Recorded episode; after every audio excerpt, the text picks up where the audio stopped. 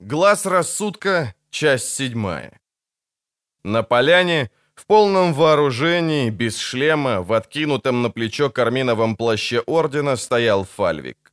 Рядом, скрестив руки на груди, плотный бородатый краснолюд в лисьей шубе, кольчуге и шлеме с бармицей из железных колец. Тайлес, без доспехов, в коротком стеганом камзоле медленно прохаживался, время от времени помахивая обнаженным мечом. Ведьмак осмотрелся, остановил коня. Кругом посверкивали полулаты и плоские каски окружавших поляну вооруженных пиками солдат. «Дьявольщина!» — проворчал Геральт. «Можно было ожидать».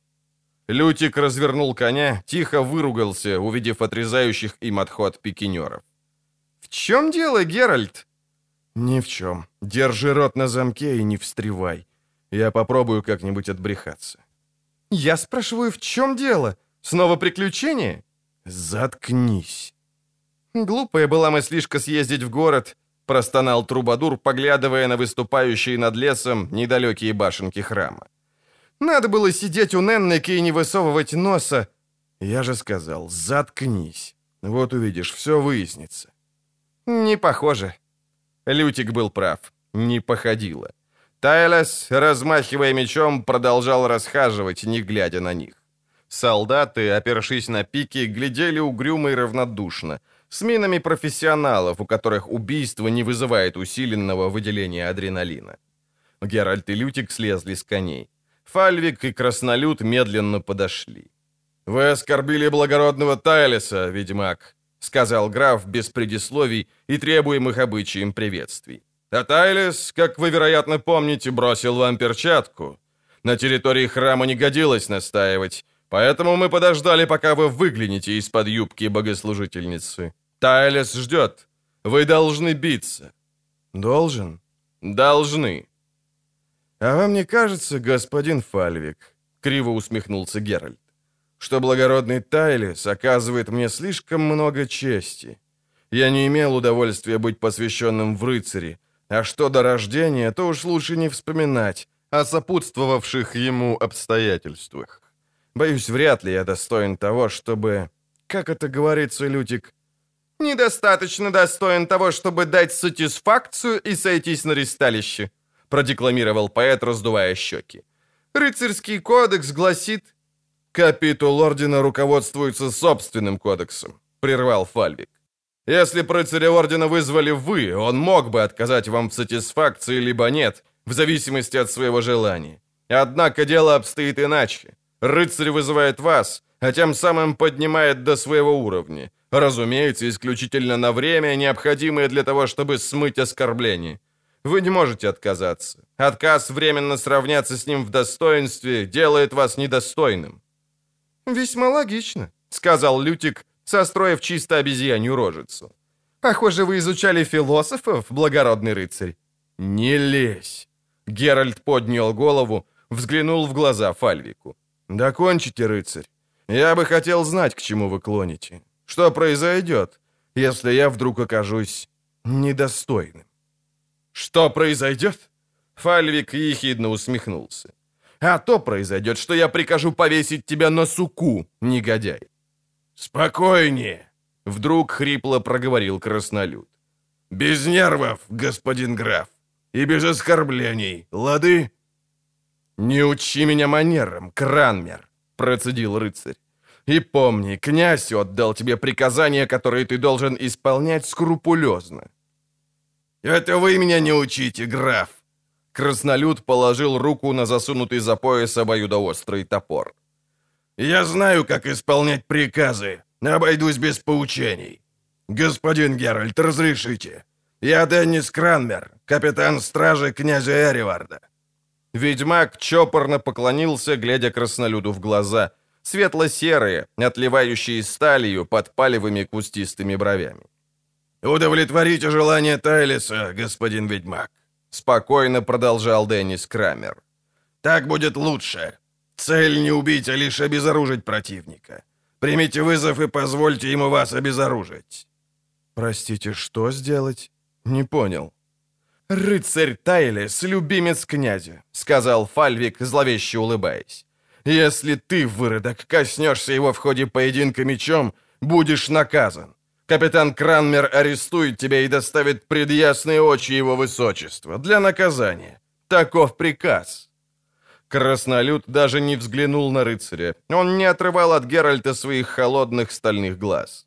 Ведьмак слабо, но достаточно презрительно улыбнулся. «Если я верно понял», — сказал он, — «я должен согласиться на поединок, ибо, если откажусь, меня повесят. Если же буду драться, то должен позволить противнику меня искалечить, потому как, ежели раню его я, то меня колесуют. Сплошные радостные перспективы.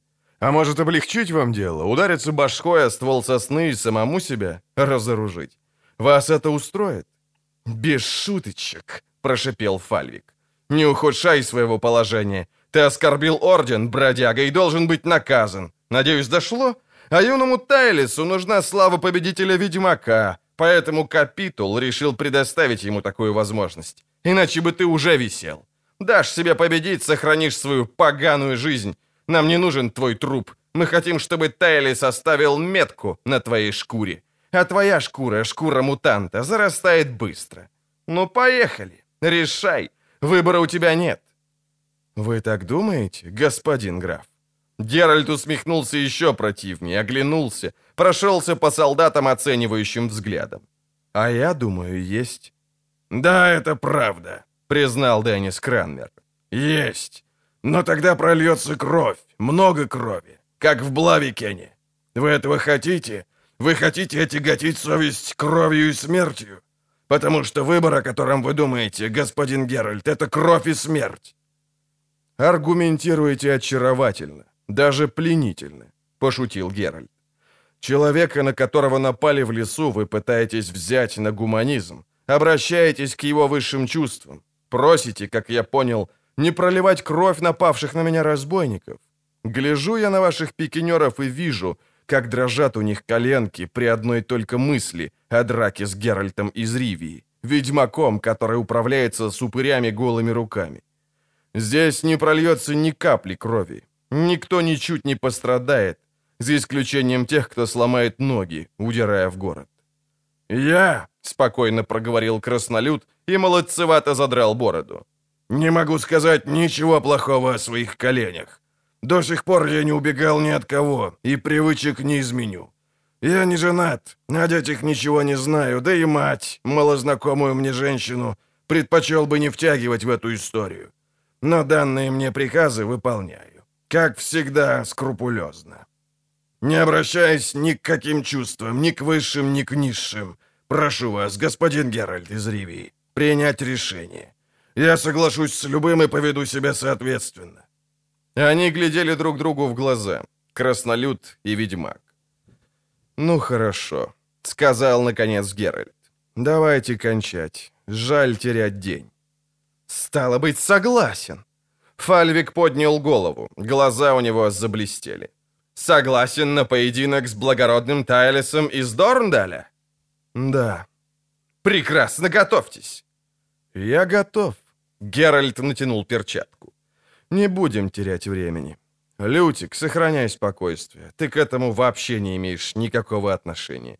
Правда, господин Кранмер?» «Абсолютно», — твердо сказал Краснолют и поглядел на Фальвика. «Абсолютно, господин Геральт. Как бы там ни было, это касается только вас». Ведьмак вытянул меч из-за спины.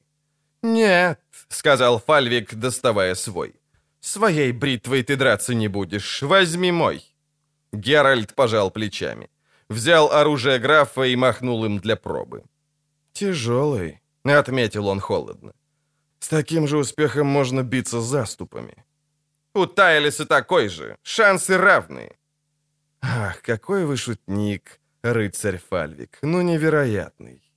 Солдаты окружили поляну редкой цепью. Тайлис и ведьмак встали друг против друга. «Господин Тайлис, не желаете ли извиниться?» Рыцаренок стиснул зубы, заложил левую руку за спину, замер в позиции фехтовальщика. «Нет?» — усмехнулся Геральт. Не послушаетесь глаз рассудка? Жаль. Тайлес присел, прыгнул, напал молниеносно, без предупреждения. Ведьмак даже не думал парировать, отклонился от плоского удара быстрым полуоборотом. Рыцаренок широко размахнулся, клинок снова рассек воздух. Геральт ловким пируэтом вышел из-под острия, мягко отскочил, сделал короткий финт и выбил Тайлиса из ритма. Тайлис выругался, рубанул широко справа, на мгновение потерял равновесие, попытался восстановить, неловко и высоко заслонившись мечом. Ведьмак ударил со скоростью и силой молний, саданул напрямую, выбросил руку на всю длину. Тяжелое оружие со звоном столкнулось с клинком Тайлеса, так что тот сильно ударил рыцаря по лицу. Тайлес взвыл, упал на колени и коснулся лбом травы. Фальвик подбежал к нему. Геральт воткнул меч в землю и отвернулся. «Стража!» — выкрикнул Фальвик. «Взять его!» «Стоять! Не с места!» — крикнул Деннис Кранмер, кладя руку на топор. Солдаты замерли. «Нет, граф», — медленно сказал краснолюд. «Я всегда выполняю приказы скрупулезно. Ведьмак не дотронулся до рыцаря Тайлиса. Мальчишка напоролся на собственную сталь. Ему не повезло». «У него ранено лицо. Он обезображен на всю жизнь». «Кожа срастется». Деннис Кранмер уставился на ведьмака стальными глазами и обнажил в улыбке зубы. «А рубец Рубцы для рыцаря — почетная память. Повод для славы и хвалы, которых так желал ему капитул. Рыцарь без шрама пшик, не рыцарь. Спросите его, граф. Убедитесь, что он рад. Тайля скрутился на земле, плевался кровью, стонал и выл, вовсе не походя на обрадованного. «Кранмер!» — рявкнул Фальвик, вырывая свой меч из земли. «Ты пожалеешь об этом, клянусь!» Краснолют отвернулся, медленно вытащил из-за пояса топор, откашлялся и сочно поплевал в правую руку. «Ох, господин граф!» — проскрипел он. «Не клянитесь напрасно! Терпеть не могу клятва преступников, а князь Эревард дал мне право карать таких сходу. Я пропущу ваши глупые слова мимо ушей, но не повторяйте их, убедительно прошу». «Ведьмак!» Фальвик, задыхаясь от ярости, повернулся к Геральту. Убирайся из Эландера немедленно, тотчас!» «Я редко когда соглашаюсь с ним», — буркнул Деннис, подходя к ведьмаку и отдавая ему меч. «Но в данном случае он прав. Уезжайте отсюда как можно скорее». «Принимаем ваш совет». Геральт перекинул ремень через плечо. «Но сначала мне надо кое-что сказать благородному графу. Господин Фальвик, Рыцарь Белой Розы нервно заморгал, вытер руки о плащ. «Возвратимся на минутку к кодексу вашего капитула», — продолжал ведьмак, стараясь не улыбаться. «Очень меня интересует одно дельце.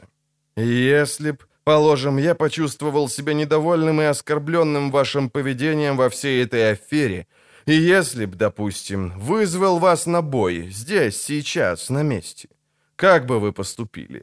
Сочли бы меня достаточно достойным того, чтобы скрестить со мной клинки? Или отказались бы, зная, что в таком случае я счел бы вас недостойным даже того, чтобы на вас плюнуть, отхлестать по морде и дать пинка под зад на глазах кнехтов? А, граф Фальвик, будьте столь любезны, удовлетворите мое любопытство». Фальвик побледнел, отступил на шаг, оглянулся. Солдаты избегали его взглядов, Деннис Кранмер скривился, высунул язык и плюнул на солидное расстояние. «Молчите», — продолжал Геральт. «Но я слышу в вашем молчании глаз рассудка, господин Фальвик. Вы удовлетворили мое любопытство, а теперь я удовлетворю ваше. Если вас интересует, что будет, ежели Орден пожелает каким-либо образом досадить матери Неннеке, либо ее жрицам и послушницам, или же слишком уж грубо обойдется с капитаном Кранмером, то знайте, граф, я отыщу вас, и, не посмотрев ни на какой кодекс, выпущу из вас кровь, как из поросенка». Рыцарь побледнел еще сильнее. «Не забывайте о моем обещании, господин Фальвик. Пошли, Лютик, нам пора. Бывай, Деннис». «Успеха, Геральт!» — широко улыбнулся краснолюд. «Бывай!» Рад нашей встрече. Надеюсь, не последней. Взаимно, Деннис. Стало быть, до свидания. Они нарочито медленно, не оглядываясь, отъехали.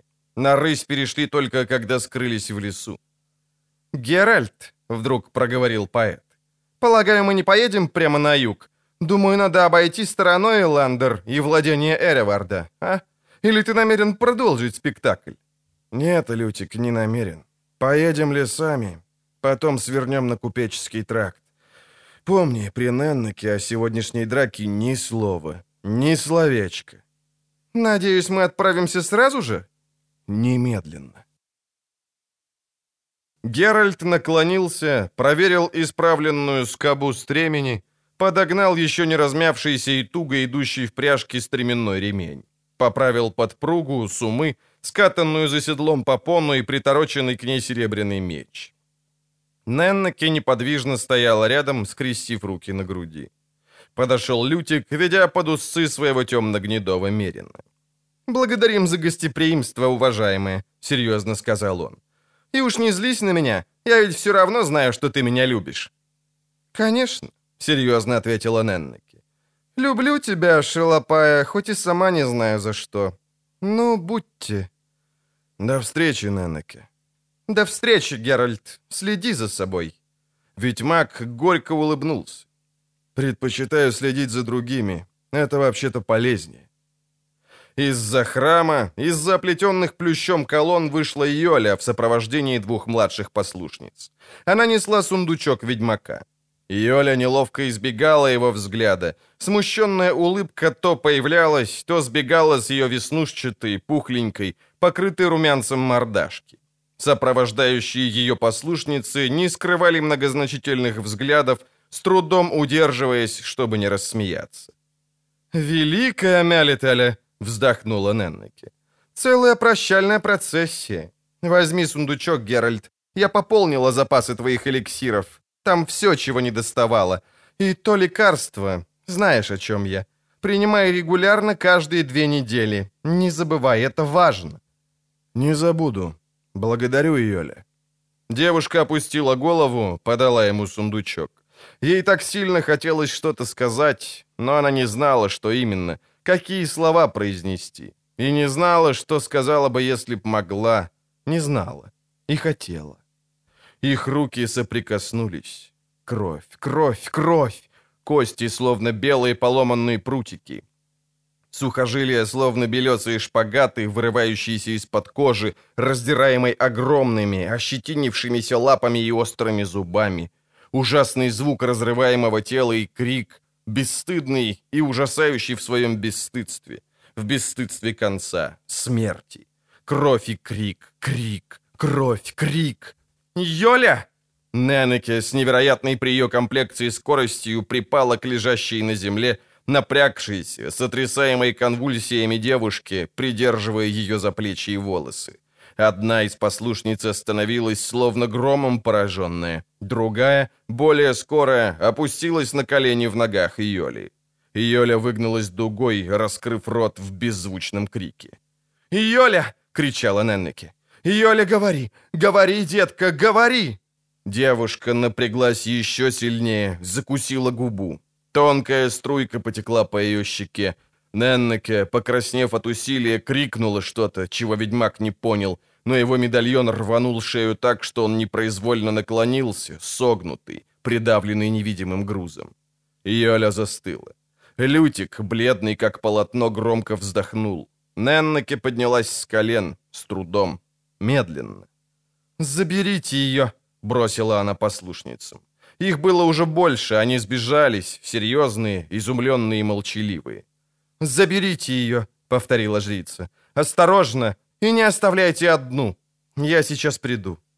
Она повернулась к Геральту. Ведьмак стоял неподвижно, теребя поводья вспотевшей рукой. «Геральт, Йоля...» «Молчи, Неннеке». «Я тоже это видела. Мгновение. Геральт, не уезжай». «Я должен». «Ты видел? Видел это?» «Да, и не в первый раз». «И что?» «Нет смысла оглядываться назад». «Не уезжай, прошу тебя». «Я должен. Займись Йолией. До свидания, Ненеке». Жрица медленно покачала головой, хлюпнула носом и вытерла рукой слезу резким, отрывистым движением. «Прощай», — шепнула она, глядя ему в глаза. Текст читал Кирилл Головин, звукорежиссер Эмиль Садбаков, корректор Татьяна Жмайла. Озвучено при поддержке мастерской Ерила. Благодарим за поддержку Йети Джиппинг. Слушайте продолжение на сайте audiokниги.club.